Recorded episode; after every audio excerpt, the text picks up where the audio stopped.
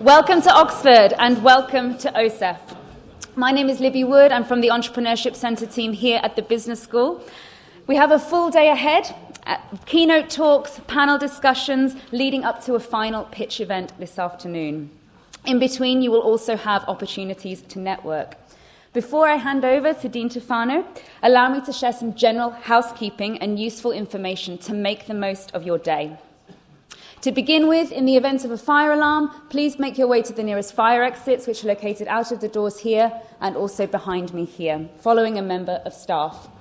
First aid is located in reception um, on the left hand side at the desk. Please be careful when walking outside. It is unusual weather conditions, as we all know, so please take care, especially when you're walking over to the Oxford Foundry. We're very excited this year to incorporate Swapcard into our OSEF event. This is a great way for you to have everything you need and make the most of your day. Please make sure you download it. It takes two minutes to set up your profile you will give you an all access pass to the full agenda, individual sessions, and also allow you to network with attendees and speakers. On your lanyard, you have a QR code. This allows you to scan, receive the details of everybody else who's here, um, and it means you can also network outside of the sessions, not just in the networking breaks that we have. If you don't have a QR code, please don't worry. This may be because you haven't given us an email address when you registered or you've only just recently registered for OSEF. You can still download the app and use the hashtag OSEF2018 as your code. Couple of points about the program. With the breakout sessions, the panel discussions that you have this morning and this afternoon, they're on a first come, first served basis. So if you have something in mind, make sure you get there early. Um, sessions are signposted throughout the school, and events team are dressed in black and white to support you and direct you as needed. We're excited as also to have Innovation for Small Businesses supporting us on this event, as well as, as well as UK Business Angels Association supporting the pitch event. With that, we very much hope you enjoy the day, and I'll now hand over to the Dean of the Business School, Peter Tufano, to give the official welcome.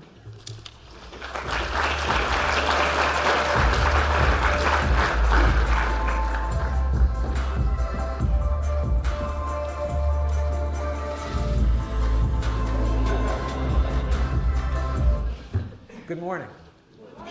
Good morning. morning. Much better. So you have to start out with some energy for an entrepreneurship event. Why entrepreneurship? Why would a school focus so much on entrepreneurship? We have a long horizon. As Oxford, we think about time periods not in terms of weeks or months or years, but decades and centuries. So, over the next century, where is it that human progress will come from? Where will prosperity be born? Um, and if we think about that, it's going to come from new products, new services, new organizations, new ways of working. Now, that can come from incumbents, and more often than not, that will come in entrepreneurial activities by new firms, by scale ups, by entrepreneurship. And therefore, if we're going to take the long view, then we have to be committed to entrepreneurship.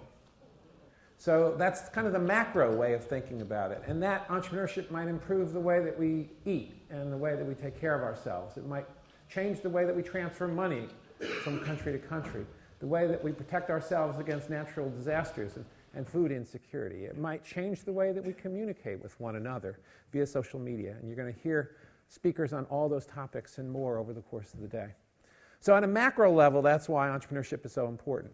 But at a micro level, why at a business school, why at a university is, my, is entrepreneurship so important? Entrepreneurship, I think, distills the essence of business.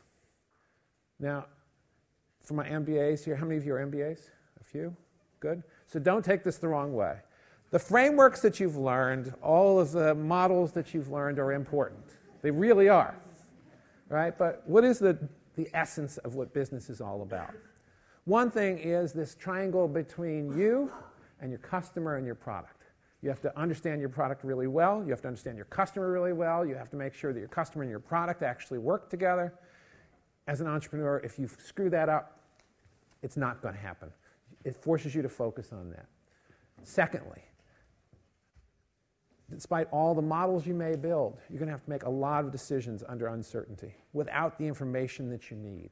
Entrepreneurship is great about teaching people uh, or ex- giving people the experiences about how to deal with uncertainty, how to make decisions with the best information you've got to move forward, to, to kind of fail when fail, failing is the next step. Step back and figure out where to go from there. That's really hard to learn in the classroom.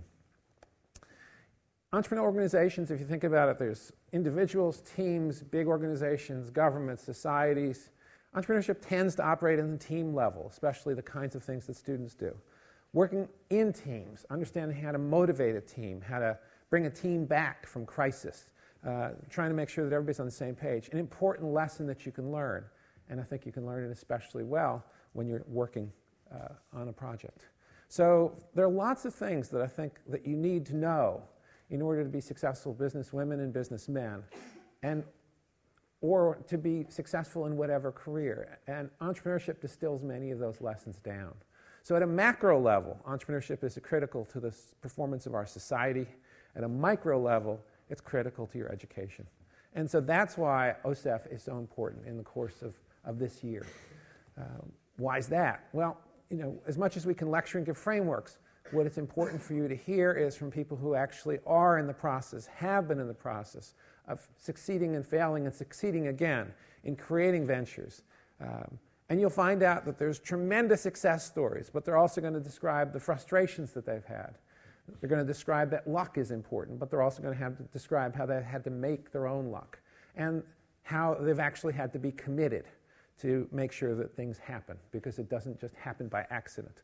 And in terms of commitment, today is a big commitment uh, by our speaker, our first speaker this morning.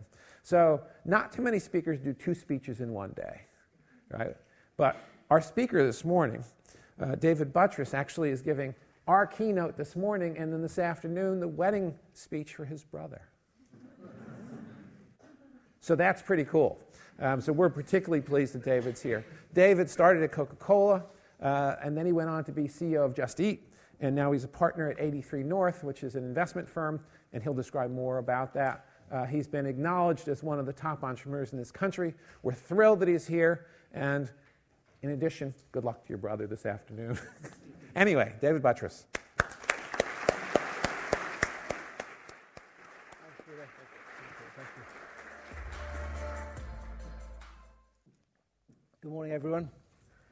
Um, I'll try and keep the, I won't mix the jokes up about today's best man speech and this morning's speech. Um, if you knew, mom, knew my mum, you'd understand why I was here. She's, uh, she's pretty nervous this morning. It's my baby brother's wedding, so you can imagine what a, what a mum is like on the, on the, the youngest son's uh, wedding morning, so she's pretty nervous with all the snow.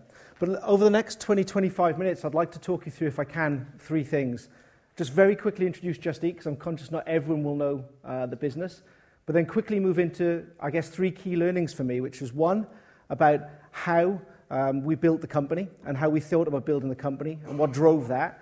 Secondly, how we've used data. Lots of companies talk, talk about data and why it's powerful and useful. I'd like to give you some tangible examples of how a tech company can use data. Maybe there's some uh, cross value there. And then lastly, talk about, I think, what the X factor was about building a successful company versus not uh, building a successful company. So let's get into it.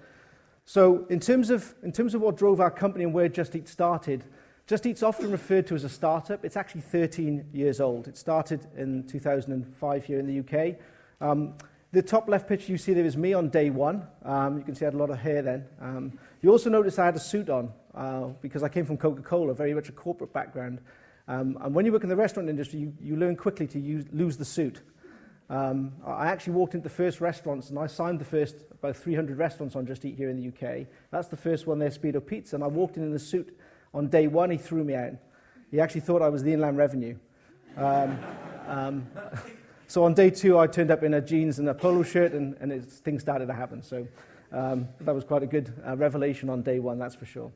And the picture you see the bottom left is the morning that we IPO'd in 2014. In April 2014, we took the company public here on the London Stock Exchange. It was the biggest IPO for a decade, um, a 1.4 billion pounds uh, IPO.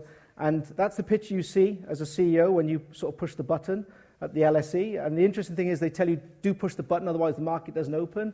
Of course, being an entrepreneur, I didn't really believe that. I thought that's got to be garbage. So I didn't push the button, and I can tell you the market does open. Um, so that is rubbish uh, for when you get there. And then last thing to note is you see that picture in the bottom right corner. We started in a basement in a flat, uh, two of us, back in 2005. We had no money. We bootstrapped the business. And the reason why I reference that is not for some sort of, oh, that's a really great sympathetic story, but actually that was a really bad mistake by us. And one of the things I'm really pleased about the ecosystem that you all operate in now is access to capital has changed. Because as bootstrap entrepreneurs, what we actually did wrong in Just Eat, the first mistake we made, is we bootstrapped that business for far too long. We didn't raise money, our Series A, until 2009 via Index Ventures. Um, thanks to Danny Rimer and Saul Klein and the team there for backing us. But we actually bootstrapped Just Eat for two years too long. And I still believe today, if we had raised money earlier, we would have even been further along than where we are now. Um, it, it, gave some good qualities on DNA and value of money, um, but it's not a straight line either. So we actually ran out of cash twice along the way. We nearly stopped actually in the autumn of 2006. So it just goes to show a little bit what Peter alluded to there is really important. I think great entrepreneurs have a bloody mindedness about them. We almost had an irrational conviction that we would get there. And when you run out of money, the easiest thing to do in a way is to stop. Um, but we carried on, and I'm glad we did. So let's get into, I guess, the substance of it all. Now you know a little bit more about Just Eat, I guess, and my journey. Well, the first thing I think I can tell you Just Eat always was is we were very much a mission driven company. And what does that mean when you're a mission driven company? I think what it meant to me as an entrepreneur was it was about a long term destination, not about the next 12 months of KPIs. We weren't just about what the numbers look like in a year, but we wanted to build a company that meant something to the industry and the customers that we operated in. And I think when you have that sense of purpose and mission, it really does galvanize a team. And I'll talk to that a bit later about what that meant. But it also means as an entrepreneur, you've got to live and breathe that. You can't say you're mission driven and then be deviating all the time about what you're about. Because when you're mission driven, it also means what you're not going to do. So, what we decided our mission was, was this.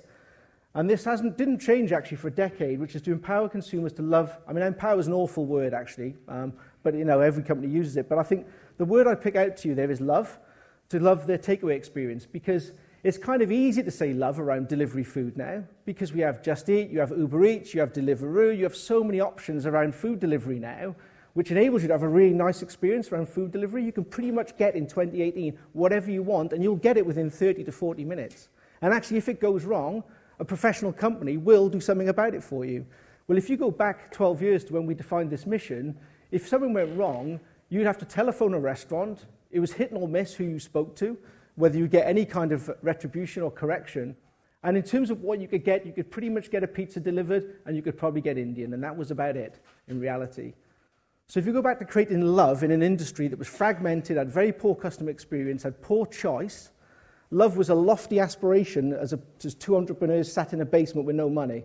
But I think having that sense of creating love in the industry that didn't previously have any love in it was kind of a, something that really galvanized us and said, what does that mean for restaurants to create love in this industry?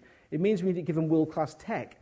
It needs me, they need to have the same quality of platform as if they were part of the Domino's franchise. It means if you're a customer, if your food is five minutes late, we do something about it. You're not twitching at the curtains nervously, like waiting for a taxi to turn up, which is what we all become as food delivery customers. Trust me, five minutes and you all become irrational, hungry bears Literally, where's my food? We're like you're about to starve to death if the food doesn't arrive in 45 minutes.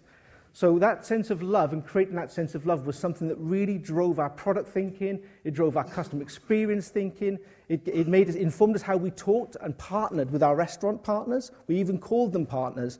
They weren't really legally our partners. We didn't have a stake in them, but we treated them as partners in terms of language and communication. So love and being mission driven and that sense of drive that we've drove into our organization, I think long term was a massive competitive differentiator for us. Just Eat was not the first mover in our industry, we were the third mover. In fact, uh, last minute old Urban Bite, uh, which is a brand you may remember. Hungry House started before us here in the UK. So we were not the first mover. I definitely say we we're the best executor, but I would say that. I'm a bit conflicted. So the other thing I wanted to get into is, is how the industry and food industry is evolving. I thought it might be interesting to share with you this. So, what you see happening here is the online share of UK retailing. You can see on the top blue line, you see all industry, if you like, so all retail, excluding obviously that's excluding cars, I think, or something. But you see there that, um, that the industry, and a lot of industry, hotels, flights, um, uh, consumer marketplaces, has driven online significantly. Nearly 20% of UK retail is now done online. It's grown very quickly, as you all know. But if you look at food and food delivery and food generally, it lags behind. It lags, lags significantly behind. And what that tells you is there's still a ton of growth to shoot for. And if you actually look across the world, these are the markets that Just Eat operates here in Western Europe. You can see Denmark being the most advanced, nearly 60%, 60% of all food orders now in Denmark happen online. The UK lags a little bit behind, but now it's 40 odd percent roughly, give or take a little bit. And you can see it falls away uh, down to the right. So there's a ton of growth still to happen. And that's why you see in food in particular a lot of entrepreneurs, a lot of startups still happening. And there's a lot of growth still to shoot for. So I'm sure there's going to be multi, several multi billion pound companies that come out the food delivery category here in Europe still. I guess we all need to eat, right? And the, but the interesting thing for you all is to know is this. Just Eat could see, we can see long before actually consumer trends uh, start to talk about it from a retrospective perspective, what's happening in food. And what you see here is the Daily Mail is wrong. I can tell you that, which is always a good thing to be able to say. The Daily Mail is wrong. Healthy food, long term, is growing much quicker, significantly quicker than historical categories. In fact, it's growing about two and a half times quicker. And this has been happening over a five-year trend. The green line you see there is healthier cuisines. And this is UK data. Now, bearing in mind we have around 10 million customer records in the UK of the adult population, and those customers order on average 12 times a year, Just Eat has incredibly powerful data around what consumer trends look like. This is what people are buying where, in what demographic, and spending how much and how often. So I can tell you this data is incredibly statistically robust. So we are very confident at Just Eat that healthier people are getting healthier in terms of what they're eating. Now that doesn't mean to say we're getting healthier if we're not exercising, of course, but it definitely means what we're eating is definitely healthier, and, can, and you can see growing two and a bit times quicker than historical foods.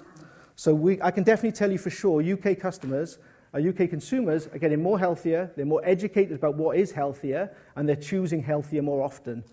So if we can couple that, I guess, to a great exercise regime, long term, you can see what that'll mean for the health trends here in the UK.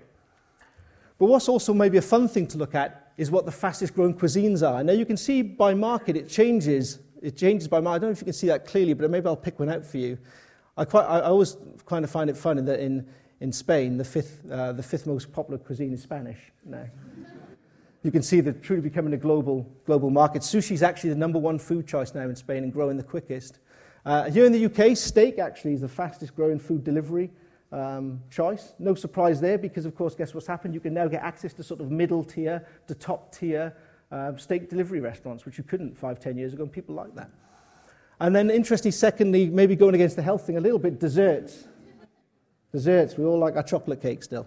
So um, desserts are actually also a fact. Now, that, what that tells you is the choice that's available. You know, you can now get dessert as well delivered. Uh, there are actually specifically outlets now eh, on Just Eat and others that actually are just dessert parlours and things like that that are becoming very popular. And then also you can see breakfast. Now, I think this is a really interesting one around breakfast, right? You saw Uber Eats recently partner with uh, McDonald's um, around their breakfast offering. And now what it tells you is we as, we as people are getting lazier and lazier and lazier and lazier. You know, so food delivery used to be a treat 12 years ago. It's no longer a treat. It's just something we all do because it's more convenient than cooking. And now, now, now that's extending to breakfast. Breakfast is now single digit percentages, but it's single digit percentages of the overall market. Five years ago, it was zero, but it's growing very quickly. So you can see that even the choice has been proliferated. Health is growing significantly quicker than others, but also how often we use food and food delivery as a choice is also growing very quickly, which also talks to entrepreneurial opportunity. Because I think breakfast offering and lunch offering still, with uh, with the incumbents, including Just Eat, is lousy.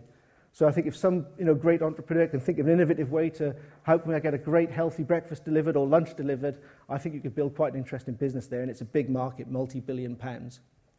Anyway, so that's that. And then in terms about how Just Eat understands change a tech company, well, let me talk you through now and give you a, a case study of what data. You know, lots of companies, I said, like I said, talk about data and using data, and we've got tons of data, and we're going to monetize data. And I look at them and I just say one thing: how? How are you going to do that? What does it mean? What does it mean for your organization? Is it, and, and, and if I walk into your organization, does it feel like an organization that's using data every day? You know, do, do meetings start with, with a data uh, pack? Do they refer back to the data? Um, do everyone from product through to customer care in your operation use data in order to inform choices and, and, and, and A-B testing? Because if it doesn't, it's just lip service. But let me talk to you about what, how we use data. So we have, um, we have over 70,000 restaurants globally on our platform. So we see trends locally, we see trends at a macro level. And that's kind of interesting as a business, I can tell you, because I can see, or we can see data at literally at the street level, at a postcode level, and we can go all the way up then to country level, or we can even go by continent. Um, so let me talk to you about how we do that at a community level, at a personalization level. So the first thing we do using AI is to map all our customer base, so we can group all our customers into sophisticated demographics so we know who you are. And why is that interesting?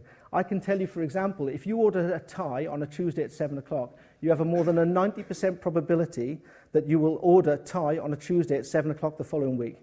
Well, now, you don't know, I know, I know like we all think we're different, but I can, easily, I, I can actually tell you that over 80% of those customers will then also the same dishes from that Thai restaurant at 7 o'clock on a Tuesday the following week. So we as a company, by doing nothing else, at 5.45 on a Tuesday can send you a push notification with the app and say, it's Tuesday, we think you're going to fancy Thai, and if you do, just push that button, we'll send it for you. And then half the customers will hit that button. now, what's interesting around that is so we know your cuisine preferences and your time preferences. We know from your ratings what you like and what you don't like. We also have your order history, of course, so we can see what you've chosen and how much you spend. Now, what's interesting for that, if you think of a customer mapping perspective, we, if we know you look like a customer that looks like this, and we have a group of customers that look similar, but by adding in a, let's call it a, I don't know, a tom yum soup to your starter, they had a better, they, get, they had a better experience. We will then introduce to you, we think that your dinner tonight would be better for you if you also tried a tom yum soup, because customers that look like you like that. You hit add, we sell more, the restaurant sells more, and you get a better experience. That's one very micro example of where Just Eat is innovating around and using data to be smart. And then, of course, what we then do is present the product to you on a personalized basis. There's no point us presenting to you 190 restaurant options in a postcode um, on a Tuesday night at 7 o'clock when we know you probably just want to see the Thai ones. Now, this is where it gets super interesting. So, this is, this is one of our cities that are on Just Eat Montreal. And we do this for all our, our markets, but I just thought maybe it might be fun to give you an example of how we use data to execute on a B2B sales strategy level. So, the red dots are the demographics of the city of Montreal. Red dots are the, uh, the working class areas, uh, purple dots are middle class, so that you see there, on, just there, and the green ones are busy families. So, if we go down into a bit more detail, so we can then drill down into suburbs, and we can see, as you can see, it's quite interesting, right? And lots of the reason why I picked Montreal for you is that Montreal is pretty typical. It's not a, demographically as a city. So you can see it's clustered around um, in terms of where those, where those class types of customers are based. Um, and that means something for us as a very local business, because what that informs us of is this.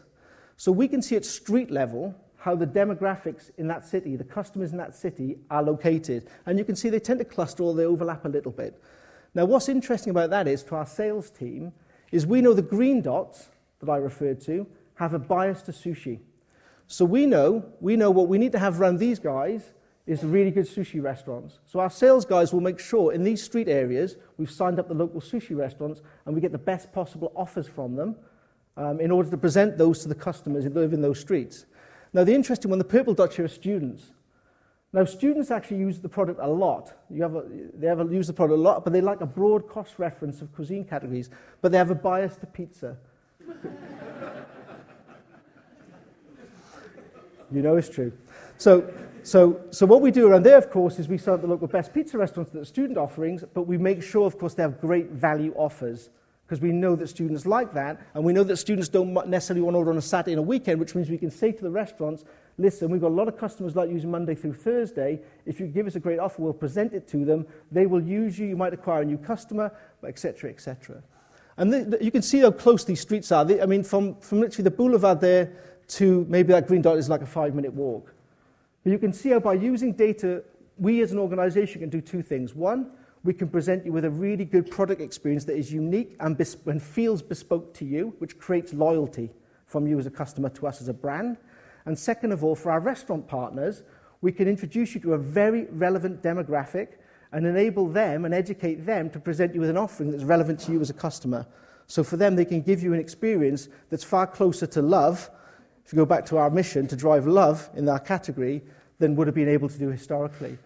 And we do that at a global level. So this is very powerful. It actually helped grow our business. We, when we introduced this data two years ago, we actually accelerated the growth of our company year on year, which is quite difficult to do when you're obviously you know, growing very quickly. We actually accelerated growth year on year as a result of using this data.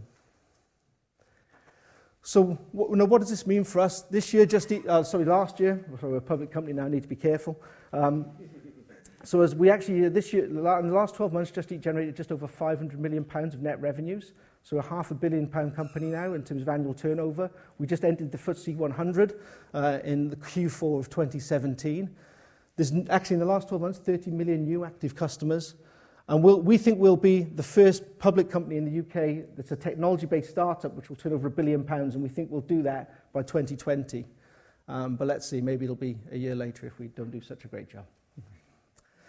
And then I thought it might be fun to talk to you about our first customer. This is, a, this is absolutely a fact. So, this is our first ever customer in the UK. I love Kevin. If I could reach, I would kiss him. Um, he's our first customer ever tried Just Eat back in May 2006. Um, so Kevin, Kevin actually still uses Just Eat, I'm pleased to tell you, which tells you something about the lifetime value of a cohort. Um, and you can see how, how valuable he is. You know, he's a very valuable, he spent a lot of money with Just Eat over the last de- decade or so. Um, but why, going back to why data helps to drive performance, Here's another user case study at a, at a, personal customer level. So Kevin was kind of Mr. Average. I'm sure there's nothing average about Kevin, but, but in terms of Just Eat, he was an average customer. And what that means for us is he used us 12 times per annum. And you could see this was his order frequency through a year.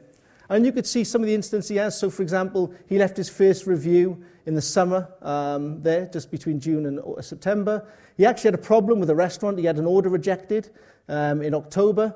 Um, and he was called by our customer operation to apologize and suggested a different restaurant. And then he, he didn't order. So there's a risk we would have lost him. But then Kevin saw a voucher, £15 off his next takeaway on the Evening Standard, which he then used, which got him back into the rhythm of ordering our product. And then he saw the TV ad and downloaded our app. So he was average up until this point, ordering 12 times per annum. And he'd done that over a period of about eight years. So there was nothing changing. This was kind of an order frequency from 2013. What's interesting is what happened to Kevin in the spring of 2014. He saw the TV advert, he downloaded the app, and then this happened. He then ordered 30 times. And that's the value of app versus web if you're an e commerce company. So just by getting Kevin to do nothing else, by doing nothing else than moving from web to app, he more than doubled his frequency. Now, bear in mind, in the, in the eight years previous, he'd done nothing else. He hadn't changed at all. 12 times per year, he clearly had a habit. Tuesday night, 7 o'clock, Thai. You get the picture, right? We're all the same. Kevin had his habit, and that was his habit. But by actually getting him to download an app, he changed his habit. And that's why companies and why tech companies often start with app only. They don't really want you on web. I can tell you now, if we could switch every customer from web to app, we'd do it like that. In fact, if we probably started Just Eat today, we wouldn't even build you a website. We'd just build an app and make you download that. And I think that's why you see all e-commerce companies globally now pushing their app products more and more. And then, what does the future of food look like? I thought it might be fun to share that with you just for a couple of minutes from our perspective, given the amount of consumer records we have now here in the UK. So, if you go back to 2010, healthy restaurants in the UK. So, there was a cluster in London, about 25, and then there was one or two in Manchester, but pretty much nothing. Pretty much not a lot, right? There's a healthy restaurant in the UK in 2010. If you go to 2017, you can see the southeast of Britain now. I mean, you can get everything. I mean, anyone who's in any major city, including here in Oxford, salad bars are a great example. Over the last two, three years, you've seen a really massive growth in terms of restaurant entrepreneurs starting salad offerings, exclusively only salad bar offerings. And you can see this now rolling across all of the UK. Even Glasgow, for example, the home of the deep fried Mars bar, now has healthy Mars, uh, healthy Mars bars, healthy restaurants. So, um, so you're going back to the health point. Now, this is important, of course, because what you can then do as a company, as a tech company, is you can share this with restaurant entrepreneurs. So we work with you know, some of the major um, private equity owned, but also entrepreneurial run major restaurant brands here in the UK and globally, and we can share this with them so we can tell them, you know, where, where are the best locations? Where are the gaps? Where are the gaps? I can tell you, for example, in Oxford, Oxford actually has a shortage of a high quality pizza offering still. You, you have some, but you have insufficient relative to the demographic you have in this, in this area. So if I was opening a restaurant right now in Oxford, I would open a high-end pizza offer, and I guarantee you it's probably one of the most successful restaurants here in Oxford. So we can share that data, and maybe we can even monetize that data. Just Eat doesn't do that today. We share it as a you know, good thing to do for our restaurant partners. But that just goes to show, I think, why tech companies and tech entrepreneurs can be really, really good for society. Not only can we help to build and stimulate the economy, but we can also educate other entrepreneurs in order to be better and smarter and increase their probability of being successful because we can share this kind of data with them. And at the consumer level, we can promote, hopefully, things that are better for lifestyle, better for choice um, and encourage and try and topspin that growth in things like health. So I think the future from a food perspective looks, I think, pretty optimistic. Um, now, there's demographics within that where we need to talk about as well and address because there's some areas you can see are lagging. Um, you can see the northeast of England, for example, lags in terms of this. So I think there's something around education there or, uh, that needs to be addressed.